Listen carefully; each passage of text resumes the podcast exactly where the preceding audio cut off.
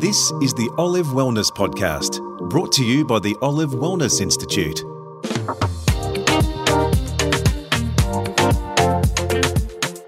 Welcome to episode 5 of Olive Wellness Podcast. I'm Sarah Gray. Naturopath Ian Breakspear specialises in herbal medicine, with a key focus on prescribing liquid herbal medicine formulations prepared specifically for the individual. From his practice in Sydney's CBD, Ian has a particular interest in olive leaf extract, or OLE, which he prescribes for its cardiovascular benefits. Sponsored by the Olive Wellness Institute, Ian conducted research into over the counter OLE products, as well as OLE that only herbalists and naturopaths prescribe. The research reveals, as Ian outlines shortly, how the phytochemical profile of different OLE products can vary considerably. First, though, Ian Breakspear says his fascination with naturopathy developed quite early. He admits to Chris Ashmore that as a kid he was a bit of a nerd.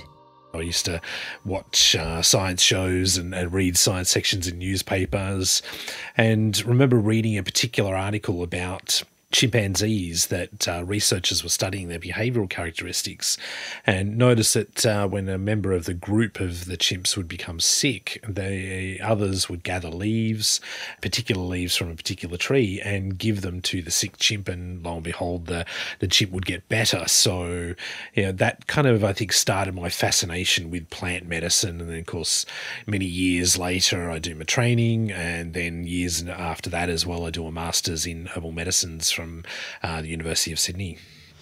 Well, if we look at what you're doing now, and what is your current profession, and what are your specialties? Yeah, well, I, I wear a, a, quite a few different professional hats. I, I love uh, being involved in lots of different areas of the profession. So I think the first thing is that I'm a, a practicing herbalist and naturopath in the Sydney CBD, where I, I specialise in helping patients with heart disease and diabetes and chronic inflammatory conditions. Uh, secondly, I'm a senior lecturer in naturopathy for Endeavour College of Natural Health. Uh, so, in that role, I, I, do a bit of teaching. I manage the naturopathic team on the Sydney campus, and I coordinate a couple of herbal medicine subjects. And then, additionally, on the, the side, I do a bit of research, obviously.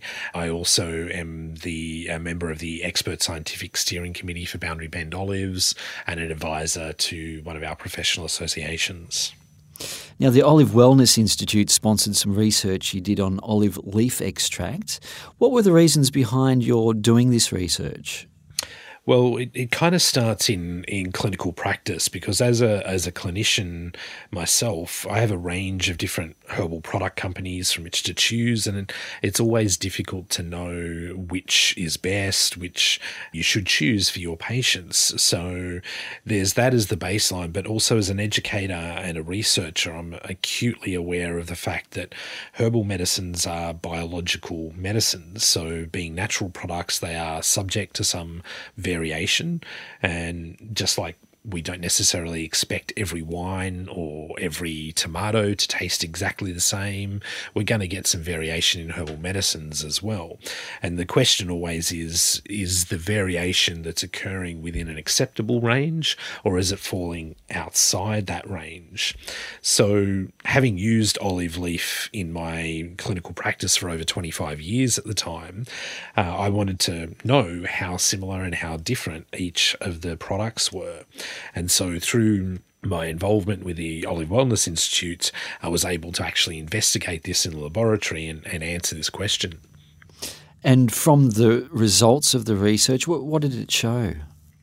Well, it was quite fascinating actually. So, what I did was took five over the counter olive leaf extracts and five practitioner only olive leaf extracts that you can normally only get when you see a herbalist or a naturopath.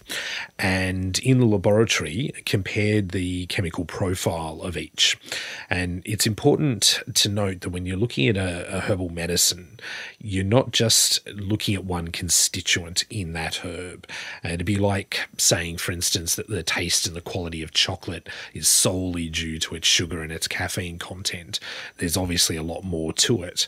So it's the same with herbal medicine. So I wanted to profile a whole range of different chemicals within olive leaf So, the two most common ones that are talked about in the research literature are oleuropein and hydroxytyrosol, but also looked at the total biophenol content and then minor constituents like maslinic acid and sterols and oleanolic acid and so forth. Now, with the actual results from this, the first and most obvious thing was that there was considerable variation between different products. They're all olive leaf extracts, but the chemistry varied quite considerably. And uh, for example, when you're looking at one of the main constituents, oleuropein, the lowest extract had less than half a milligram per mil, whereas the extract with the highest amount had over 13 and a half milligrams per mil. So that's a, a 34 fold difference between the, the lowest and the highest. And this variation continued with the other constituents. We saw a 31 fold difference in hydroxytyrosol, a five fold difference almost in total biophenols, and then the other minor chemical markers like maslinic acid and oleanolic acid and sterols also varied considerably. Uh, for instance, Two of the products tested did not contain any detectable amounts of oleanolic acid, whereas one had 650 micrograms per mil. So there was a lot of variation. What was also quite fascinating with the results was that the practitioner only olive leaf extracts versus the over the counter extracts the expectation quite often is that a practitioner only product will be stronger in many cases than something available on the shelf. But in this case, particularly for oleuropein levels, that didn't hold up. And in fact, overall, on average, the OTC products contain three times higher level of oleuropein than the practitioner products. So this was very fascinating to me as a clinician, and I think it's fascinating for the public as a whole as well that olive leaf extracts do vary considerably. And that variance is considerable when the olive leaf itself is dry or fresh. Is that right? And if there is a difference, is that kind of what you've been talking about? Yeah, well, that's certainly part of it. What what was a clear trend uh, in the the results was that the practitioner only products firstly had lower oleuropein, but often higher hydroxytyrosol levels than the over the counter products. So when we looked at the results from another direction, from instead of practitioner only versus over the counter, looked at whether the extracts were made from fresh leaf or dry leaf then we, we saw an even more profound pattern.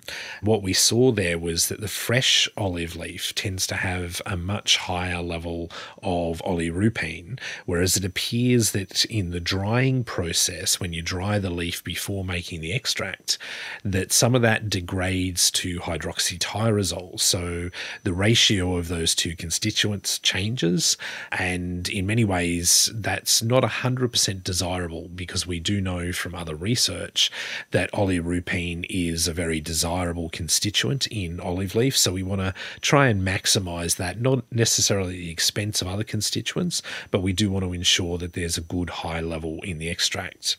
So what that tells me is that extracts that are made from fresh leaf for olive leaf is generally going to be a better choice than extracts made from dry leaf. For the end consumer, though, how how do they know if what they're purchasing, either at the chemist or wherever, that it is indeed extracted from a fresh leaf? Is that possible? Yeah, it certainly is. You've, you've got to read the fine print on the labels. But the good thing in Australia with regulation under the Therapeutic Goods Act is that that kind of information does need to be on the label. So if you look hard enough, you'll be able to see whether it's made from dry leaf or fresh leaf. Now, is it true that olive leaf extract supports cardiovascular health? And if, if it does, how does it? Yeah, it certainly is true, and and certainly in my clinical experience, that's been the majority of indications that I've prescribed olive leaf for. So it's it is quite promising for cardiovascular health. There's been a range of studies that show that it's antioxidant for a start. Uh, secondly, that it can reduce blood fats, that it can help balance blood sugar, and that it can reduce blood pressure and inflammation. And we now know in particularly classic coronary artery disease and atherosclerosis in general, that all of those factors are part of your total risk of heart disease. So, by being able to affect positively these different risk factors, you're getting a quite profound total reduction of cardiovascular risk. And so that's a lot of the kind of animal and cellular studies. But on top of that, there's now been clinical studies on humans as well, so clinical trials, uh, like for instance, one that was uh, published in 2011 that actually compared olive leaf that was high in oleuropein to a standard antihypertensive drug that would be prescribed by the doctor. And what it showed was that the olive leaf was equivalent in effect in early stage high blood pressure as the conventional antihypertensive drug. In addition, though, olive leaf had positive effects on blood fats, which of course the antihypertensive drug is not designed to do. Now, many people take olive leaf extract for its immune supporting potential. Are there any studies to support this? There are. Uh, this activity on the immune system and on viruses and bacteria is less well studied than on the cardiovascular effects, but there's certainly some promising work on this. So, for instance, there are some studies that show that olive leaf can reduce the activity and the invasiveness of certain viruses so that they don't take hold as much, which indicates that it might be useful in both prevention and treatment of infections. But the other additional thing that olive leaf does in regards to things like colds is that it can reduce some of the symptoms like the inflammation in the throat and things like that. So it can not only potentially reduce the, the duration and the frequency of infections, but it can reduce the symptoms as well. Well, finally, I suppose with olive leaf extract, it's something that can be considered preventative. Is, does that mean that it, people should really be taking it all the time? Yeah, well, it, it certainly can be useful for a large number of people. And what I would suggest is that if, if people are interested in this, if they feel that it might be beneficial, that they do talk to a, a health professional about this, because obviously there are certain situations where herbal medicines may not be a, a good idea. They may interact with certain medications or things like that. But in general, olive leaf is very safe. And obviously, you know, what we've seen in the research so far, quite effective overall. So, yes, it can be very beneficial, but definitely talk to your healthcare professional as well. Ian Breakspear. And that ends episode 5 of Olive Wellness Podcast. To learn more about the nutrition, health, and wellness benefits of olives and olive products, please visit the Olive Wellness Institute website at olivewellnessinstitute.org. Until next time, I'm Sarah Gray. Thanks for listening.